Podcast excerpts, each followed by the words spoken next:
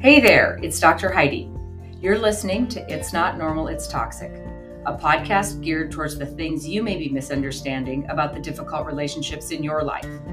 I did not understand it when I was in it, but I definitely understand it now, and I want to share that understanding with you so that you too can find the courage you didn't know you had to make the changes you didn't think you could make.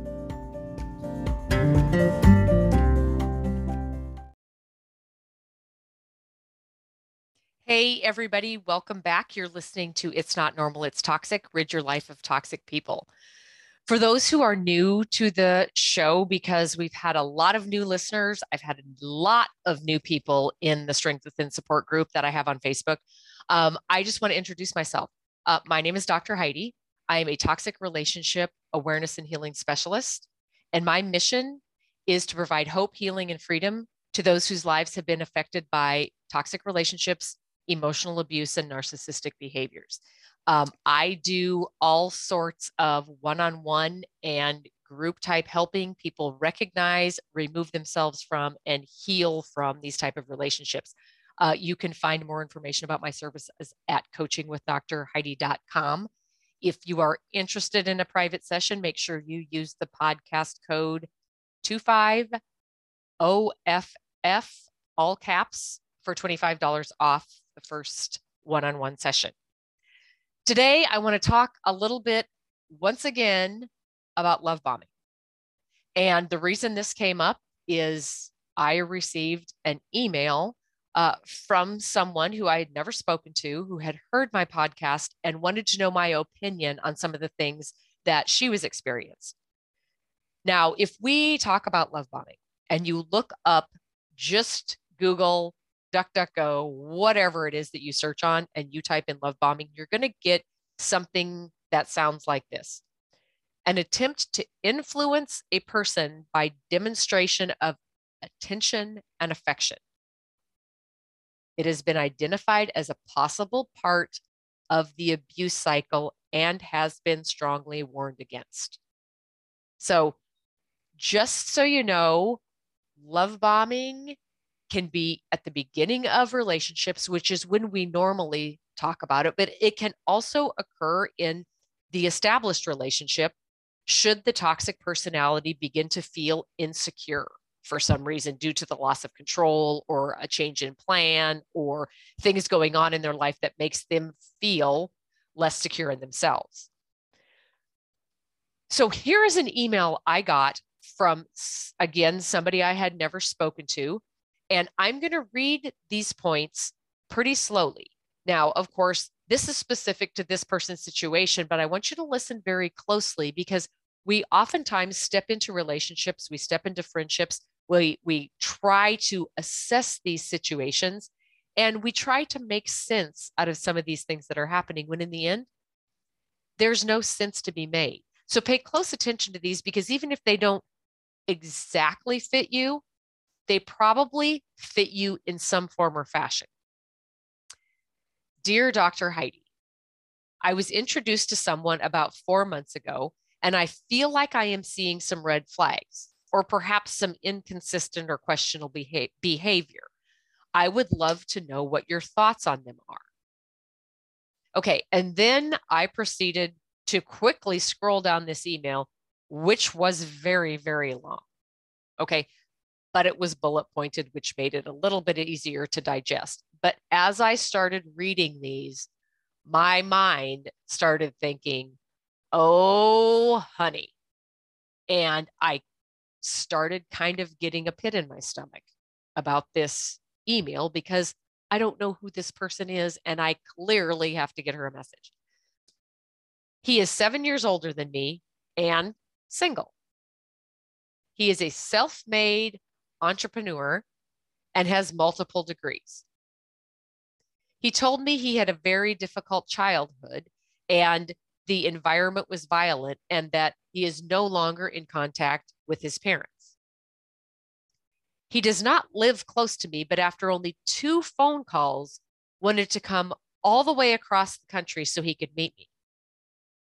And he did. He came for three days. We had a fantastic time. It was very romantic.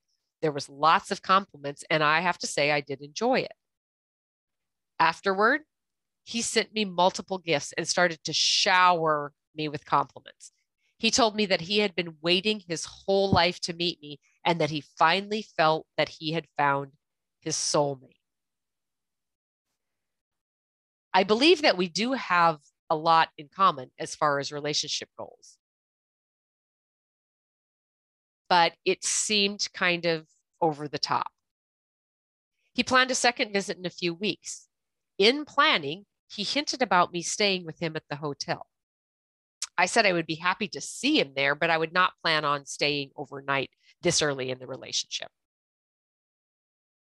The day after I told them this, he called me and the subject came up again.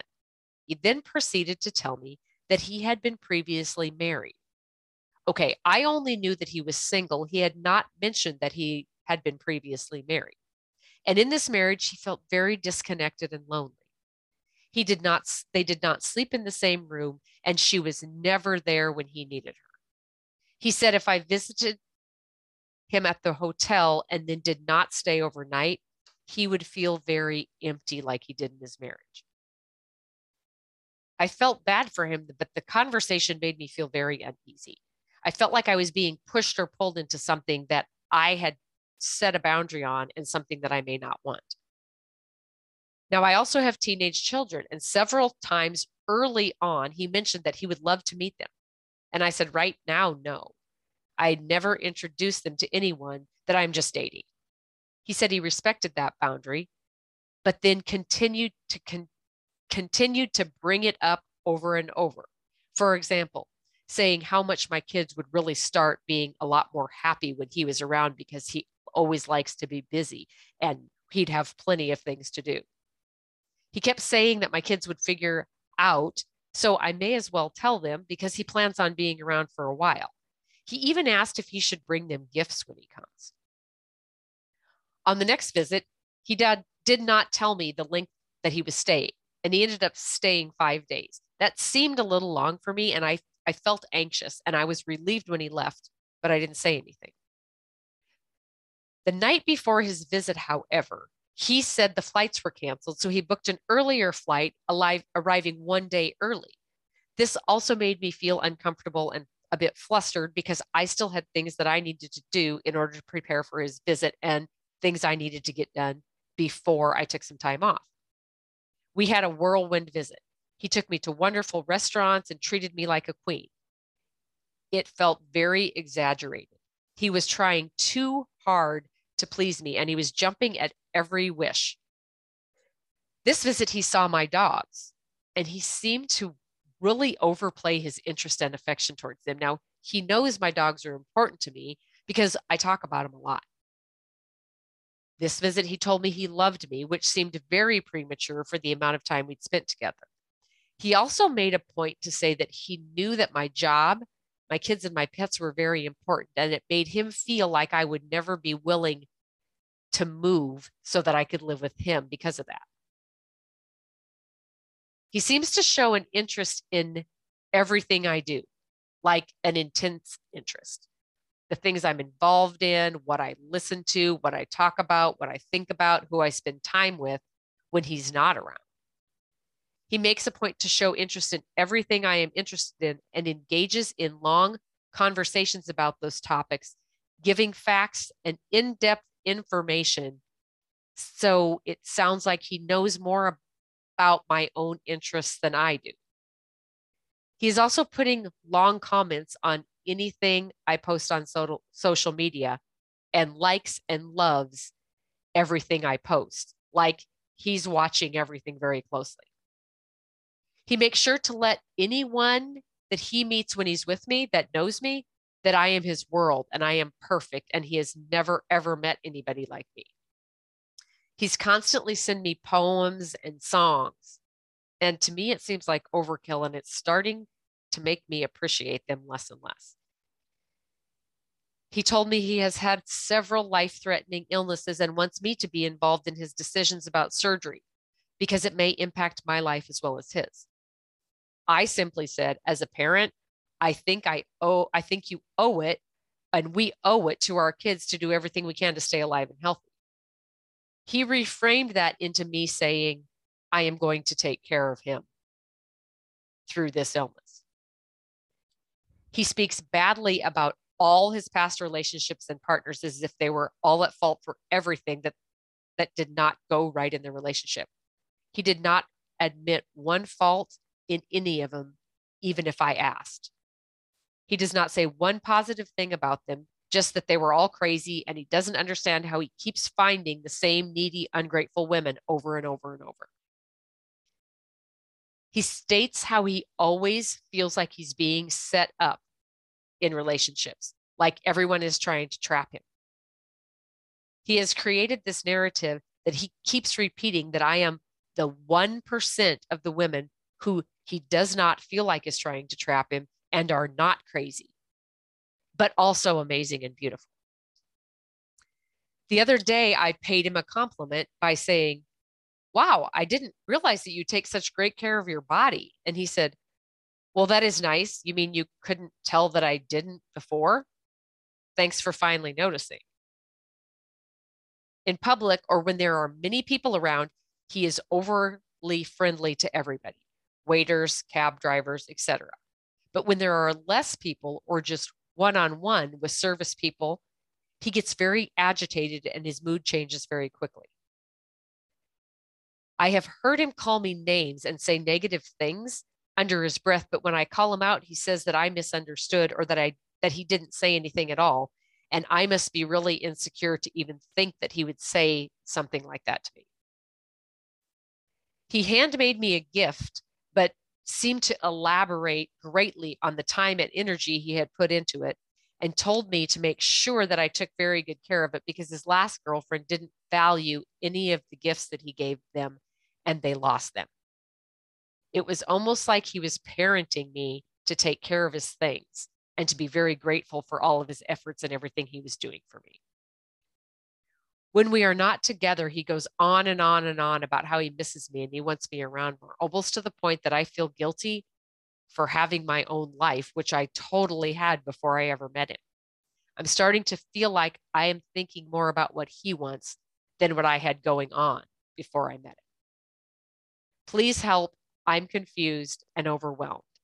Is this normal behavior and are my feelings of uneasiness invalid? Because now I'm starting to feel like I'm just being overly dramatic. Or should I be concerned? Thank you for your insight, Jane. Okay, so if you're listening to this, you also are already going, we need to get hold of this lady and you all have a little pain in your stomach, right?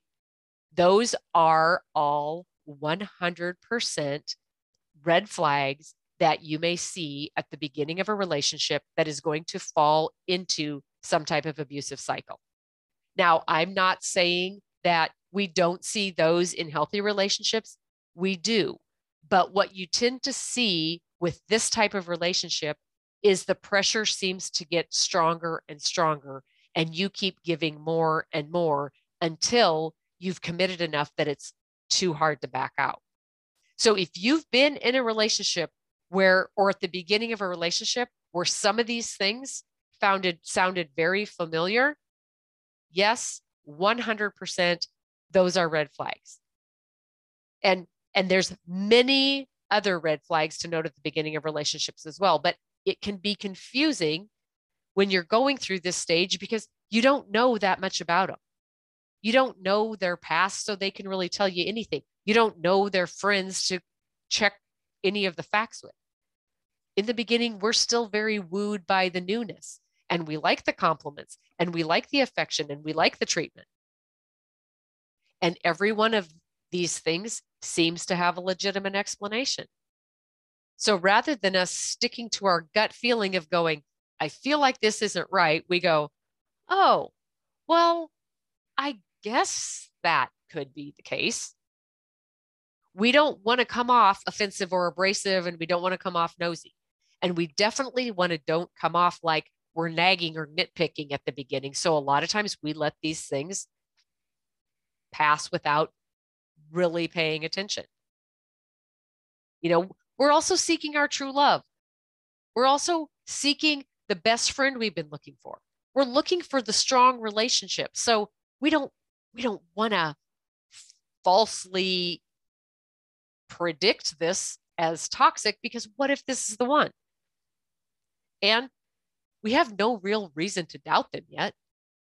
You know, their actions and their words don't seem to add up and they give me an uncomfortable feeling. But at the same time, I doubt myself also. So I may as well doubt myself rather than doubt them because I don't have enough valid facts to doubt them.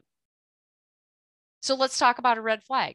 As a verb, a red flag is to identify or draw attention to a problem that must be dealt with. And as a noun, a red flag is a warning sign. We throw this term red flag around. We make jokes about it. You know, the meme that's going around that, yeah, I saw the red flags, but I thought it was a carnival. Okay, the problem is, is we do see the red flags. We just don't pay attention to them. So when you see a red flag, you need to note that you saw it, stick it in your back pocket. So if it repeats itself over and over again, you know this is a valid red flag. You have to remember it so that you can acknowledge it and you don't forget it. Remember, the goal of the person that is doing the love bombing, the goal in the relationship is completely different than yours. Their goal is to suck you in so you will supply them with the things that make them feel secure. Your goal is to have a kind, caring, loving, intimate, emotionally supportive relationship. So they're pretending that that's what they're doing. Toxic behaviors, again, are repetitive and cyclic. So when you see it once, you have to remember you see it. So in succession, you can make the best decision for you. Now, I did have a call with this Jane and verified that these were 100% worth not ignoring. She is now keeping her boundaries up and she is a lot more educated on what the drive is behind these behaviors. The drive is insecurity, and the behaviors are to get the things the toxic personality needs for you to supply them so they feel secure. So, in summary, excessive compliments, excessive gifts, eh, too much money spent on you, spending too much time together at the beginning of a relationship, putting a label on the relationship very quickly, making you feel like you have to give up your plans or change the way you do things to accommodate what they're asking you to do. Too much interaction through the normal day to day activities a high interest in your hobbies and your past. Always hinting about taking this thing to the next level when it feels way too early. Pushing the physical, the sexual, and the mental boundaries that you have set. You know, and examples are not respecting your time, always being late, showing up early, invading your personal space, you know, going through things in your house, going through your phone, wanting to know personal information, digging into the things that maybe this early on you shouldn't reveal, but they lead themselves or tell you that they're trustworthy. Come on, you can trust me. You're my soulmate. You know, we have so much in common. Why would you not trust me? I've been through the same thing as you.